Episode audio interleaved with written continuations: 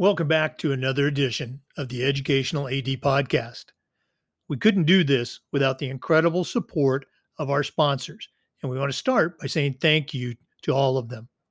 First, to our diamond sponsor, Varsity Brands, including BSN, Varsity Spirit, and Herff Jones. Varsity Brands, elevating student experiences in sport, spirit, and achievement. We also want to thank our platinum sponsors Ephesus Lighting, innovating a brighter future at every level. Gilman Gear, always a step ahead. Camp Mobile, where leaders communicate better. Hometown Ticketing, simple and easy online ticketing. And Vital Signs, bring student achievements to life.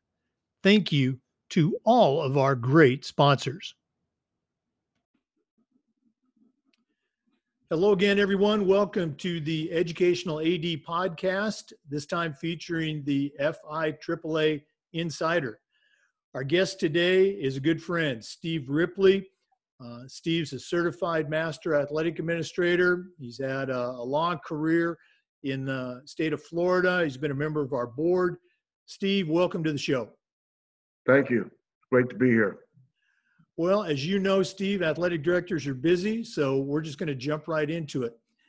Tell our listeners a little bit about you. Uh, you know, where you grew up, where you went to school. Uh, let them get to know Steve Ripley.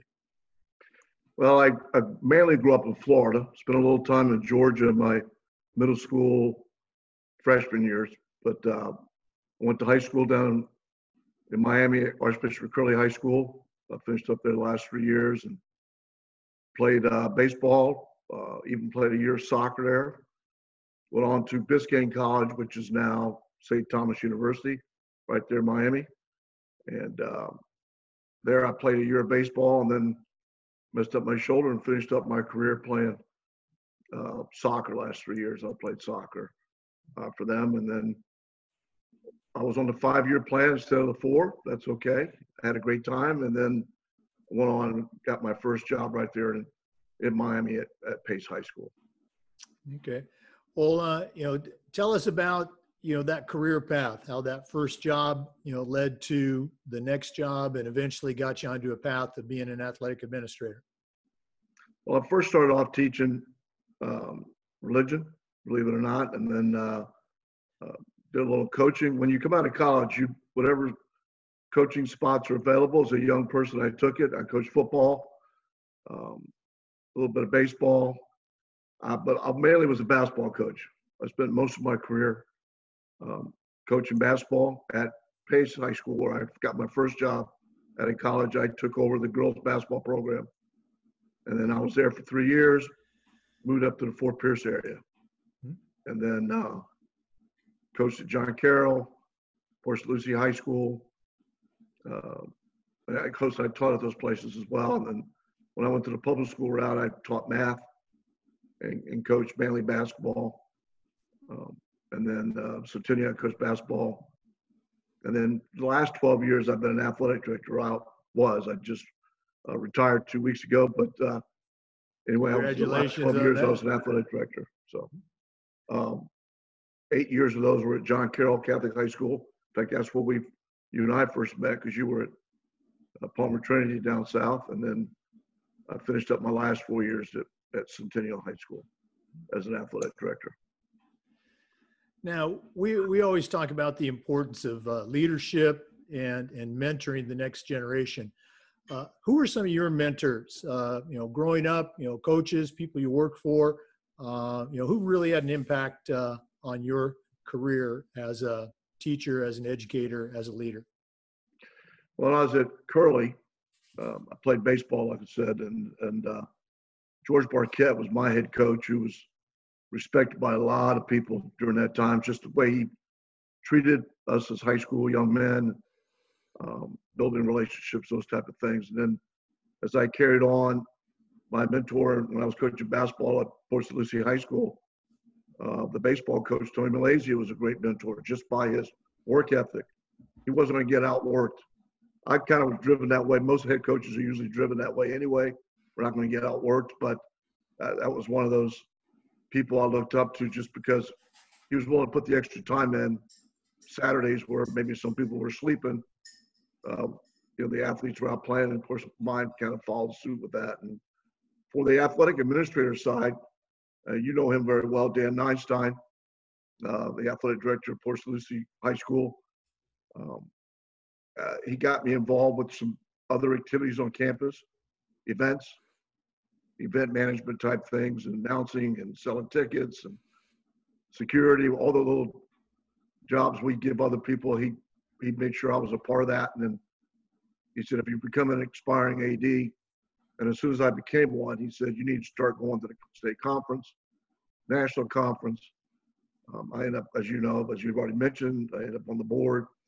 Uh, i represent the FACA, our coaches association, on the FI AAA board, and um, I really haven't looked back. I've been very thankful that I've got that advice, and and then I kind of you got to take it. You you take the advice, and you got to go put your own footprint on every little step you take, and I think I've done that. So. Oh, absolutely. Uh, you mentioned uh, we crossed paths when you're at John Carroll. Let's talk a little bit about that. You know, you started at Pace, uh, John Carroll. You know, a little bit smaller school. You know, you finished up uh, uh, at St. Lucie West. You know, big public high school. Uh, what are some of the challenges? you know, being an athletic administrator at, at say a, a, smaller school versus a bigger school, and then you know, obviously, bigger school you have more people to deal with, more programs. But how is it different working at a say a smaller school?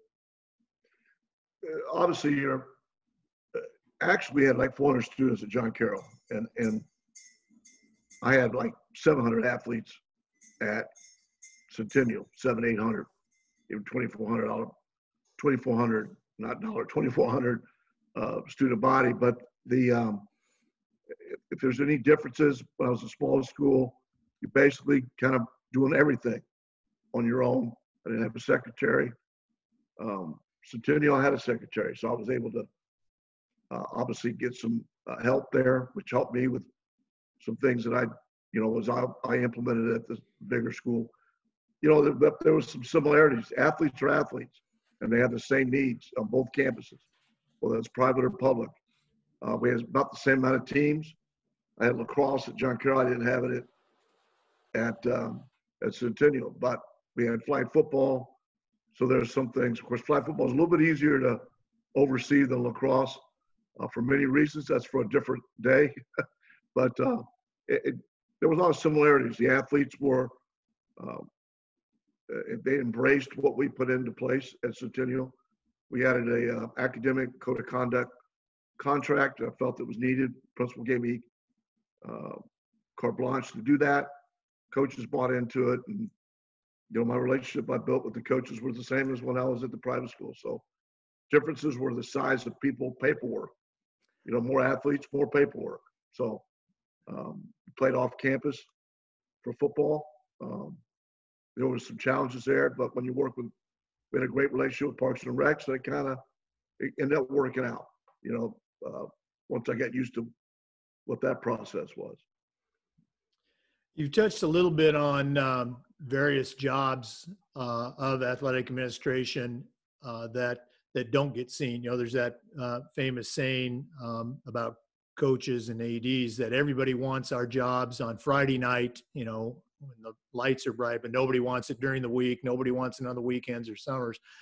Um, what are some of the things that you've seen change over the years as far as the duties of an athletic director? You've had a long career, and even going back to you know when you were an athlete, uh, how's the job changed for today's athletic director from just say the last 10, 15 years? Uh, one of the things is we're, we're being held to be more accountable. Paperwork, liability issues, our athletic packet, even in the last four years at Centennial, the athletic packets of both schools were very similar.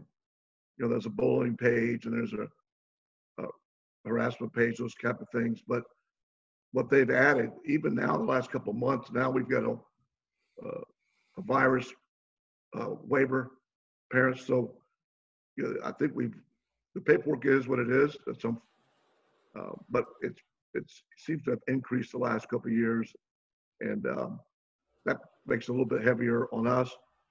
The um, uh, I think parents have become a stronger issue. Um, my parents stayed out of, out of my business and let the coach do their job. Uh, unfortunately, I feel that there's more parent. We've had we always had parents like that, but it seems like that has increased. Uh, people want to step in where they really don't belong. I don't mean a parent doesn't belong in their child's life, their athlete's life, but I, there's more of them that are willing to give their opinion that doesn't seem to, you know, it, it's taken away from letting the coach do his job. I've seen coaches decide, I just, I've got to go. I can't do this anymore. And we're not talking because of their age. You know, they've just, and the other challenge we have, Jake, to be honest with you, is finding coaches that are driven like when you and I were coaching. You know, and a, a lot of us were coaching that that are willing to put the extra time in. We do that as ads. The hours are what they are. Um, you know, whatever how many hours you want to put in a week depends on how many sports you got going on. But for I'm at, I've had a little bit of a difficult time finding coaches that are not necessarily don't do a bad job during the year, but a lot of sports are year round, staying involved with their athletes and communication skills and things like that. That that's why I lost my hair, I think. I've seen those pictures of you. Uh, we had similar hairstyles back in the college days. Uh, and, and, you made a real good point earlier. Um, when I, I, I, hate to say this, but when you and I graduated from college, um, if you were said, you know, hey, we need a baseball coach, and, and you didn't know anything about baseball, hey, you were going to coach baseball because you wanted to coach, you wanted to teach, you wanted to to to be involved in that career. You know, nowadays it's just so common uh, talking to a young, you know, fresh out of college. Uh, what do you mean JV coach? You know, I'm a varsity coach, and uh, it uh, it is very challenging, as you said, to find you know people that want to you know work hard and and do things that uh, uh, that you get, just got to do.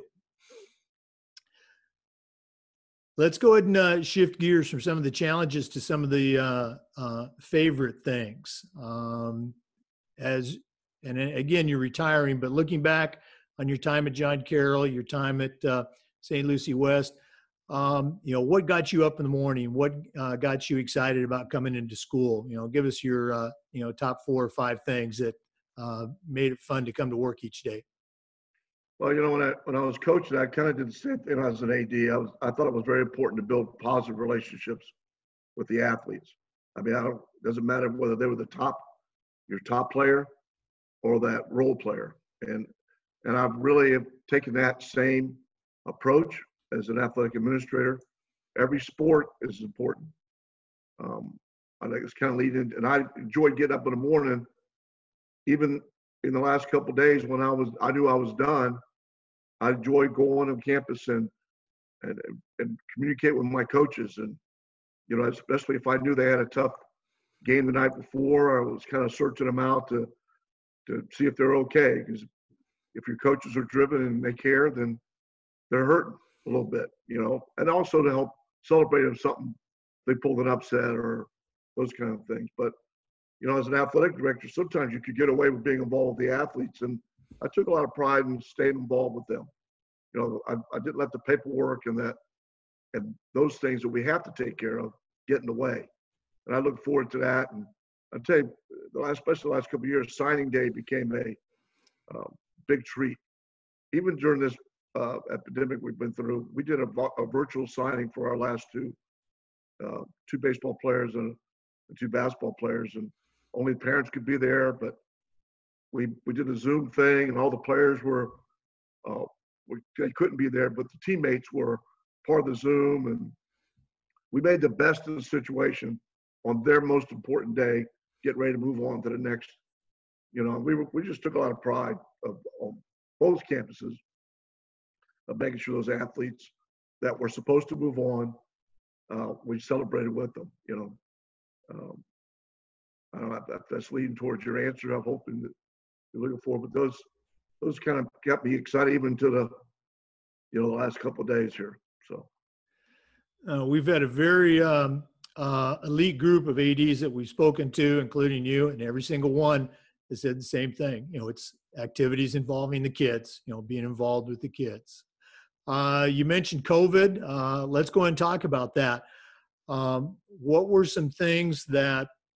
Uh, well, you mentioned the virtual signing. We did those uh, activities as well. Um, what are some things that are going on right now in your district with regards to summer workouts and return to play in the fall? Uh, you, you, know, you and I know both know Florida's um, there is no norm. Uh, it's up to the individual school district. So, what are some things that y'all are doing right now with your kids and your coaches? Well, uh, I'm in St. Lucie County, so we have like six school public schools that um, but we worked with the other counties around us. We would meet every Thursday for the last month, Zoom call at noon, the four county area, and all the ads, whether you had football or not, we just we all met and we we fed off each other suggestions. What is your school district doing? What are they allowing you to do? At, at my school in our county, we chose to wait till the 22nd uh, of June to, to start, and we were in phase one and we stayed in phase one. Of course, we didn't know at the time what the state was going to do, but we stayed in phase one until uh, this coming Monday, July 6th. You know, phase one is is a challenge, and they wouldn't allow us. We have a huge property that we could have separated, and kids would have never crossed paths, but they they stuck to only allowing us to have 10, which included the coach, outside no matter what, just 10. So football had to stagger their time. They did their linemen on campus, and then they did uh, the skilled kids as a third party at a Parks and Rec field, followed their protocol, which wasn't as strict as our school districts, but they still followed it. And, you know, we made sure they all had their paperwork in, uh, videos included, that, that waiver I mentioned earlier in the conversation. Uh, basketball then came in after football. You know, they they used the weight room, 10 in the weight room, included coach, 10 in the gym, and that was it. And we staggered that in girls basketball later. Volleyball chose to, you know, with club volleyball being so strong, uh, our coach has a gym. She's she's a club coach and club director. So they and they went to a weight weight some kind of weight gym. They paid the kids paid. So, you know, we we here's here's the policies. If you want to follow them, here's what we're allowed to do on campus. Coaches are very uh, respectful to that, did a great job of staying on top of it. We provide the sprays and the, the wipes and the thermometers. And of course, they check the kids like you're supposed to when they walk down on campus. We gave them advice. I said, if they walk up to campus, you may want to go and put them in a cool spot first because otherwise it's going to read what you don't want it to read. And they don't really, really have that temperature. So um, I had my own Zoom meetings with my coaches uh, once a week or maybe every couple of weeks as we were getting organized. They got real detailed. I made them get real detailed so they get approved. I didn't want the county to come back and say, nope, not approved. Um, that kind of things. I don't. I wanted to start it and not have to get pulled back or get you know make them stop it during the summer. Our county with the we had an area superintendent pop by to make sure we were doing the right thing, which we don't care because we made, we made sure pushed it, do it the right thing so you don't have to be forced to stop. So now we're just waiting to hear what the state's going to approve. As you know, the other day, this uh, uh, there was a task force right. that recommended starting fall practices on the 10th of August. I guess the FHA board's got to vote on that, and so I, my personal opinion, I don't think it's a bad idea. Uh, the kids have been missing at conditioning for what two months if unless they did something on their own, you know, which a lot of kids were doing, depends on the programs, and it's still not the same as an adult being there, driving them the right direction to do it, you know, do it properly. And um, I think, you know, especially football, they need that time to do things, you know, uh, to get it right, but depending on what they're going to be allowed to do on game night, and, you know, so uh, that's a scary thought because we don't know what the state's going to finally approve and what uh, phase we're going to be in. I hope it's phase three because it sure is a lot easier to deal with than phase one or two. So.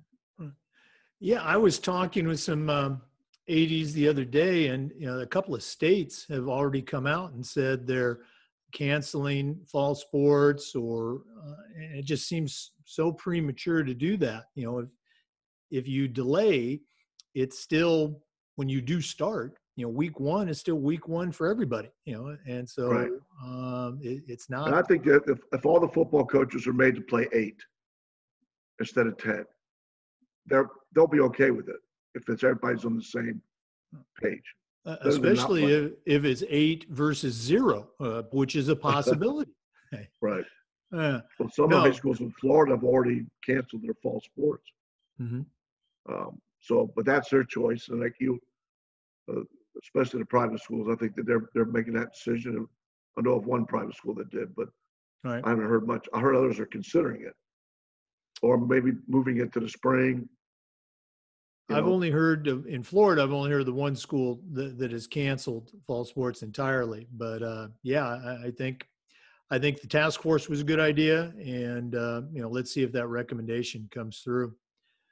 Um, let's still stay on uh, on current events. Um, this um, late spring, uh, we saw you know tremendous uh, um, impact with uh, social issues uh, with regard to athletes and athletics.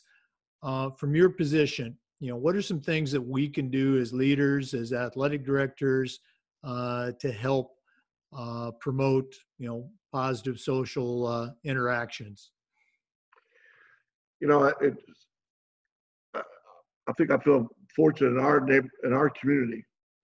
It wasn't as uh, negative, that's the right word, as maybe other communities, even in Florida, as we've we've seen. Um, I think it's important that our coaches um, listen to the athletes that are involved in that or, or involved. I think that's we, we should be good listeners anyway. I think this is a, a very important part that there's a platform, there's a correct way of using a platform to express things that are uh, that need to be listened to. Um, I, I feel I don't want to say when I, when I was at a school, I feel blessed that our coaches are good about that and being um, if they've built good relationships that the kids can, the young uh, kids, they're young men and ladies now as they get older, but uh, I think listening is a very important part. I, I only posted one thing. I'm not real big on doing that, but I just know in my 40 plus years, there's been some great people in law enforcement and coaches and you name it, a lot of work out there that I've worked with that are they're not an indication of some of the negative that's out there. Know, and it's unfortunate. What's noticed right now is the very small percentage that represents those line of work. And um, I- I think that's important for us to express or being part of uh, when we, we're communicating with the, with our student athletes and our coaches. I just think it's we're in a tough time now, and the more positive we can see on social media that the kids can see, the better. You know, hopefully that'll sink into them a little bit. We've got. No, I think you hit it on the head. You know, listening, uh, just so critical. Um, we're coming to the end of the program, and we always like to end with what we call the athletic director's toolbox. I'm going to ask you to uh, create a toolbox for a brand new athletic director, and you only get to put three things in that toolbox. Uh, what three things are going to go in Steve Ripley's new AD toolbox? um, get to know your coaches. It's a communication tool that it's a big piece of communicating. In fact, I already shared with the, the person who replaced me that when I took the job there, I met individually with each head coach and allowed them to um, express their concerns or positive things, um, wants versus needs. Um, I think we got to be careful of that because now the budget's going to get. Second item is, are you going to be able to adjust to a budget that's going to be cut? Um, ours is going to be cut 25%. And I think that's important to, uh, for the uh, ADs to be able to, especially if they're young, to obviously we may not be able to get some things. You may not be able to spend money like you we were able to in the past. Um, and, and maybe the third thing is, what are we going to do about the.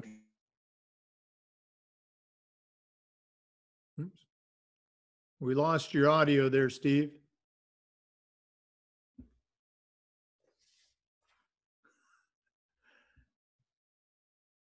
Steve, we lost your audio there real quick.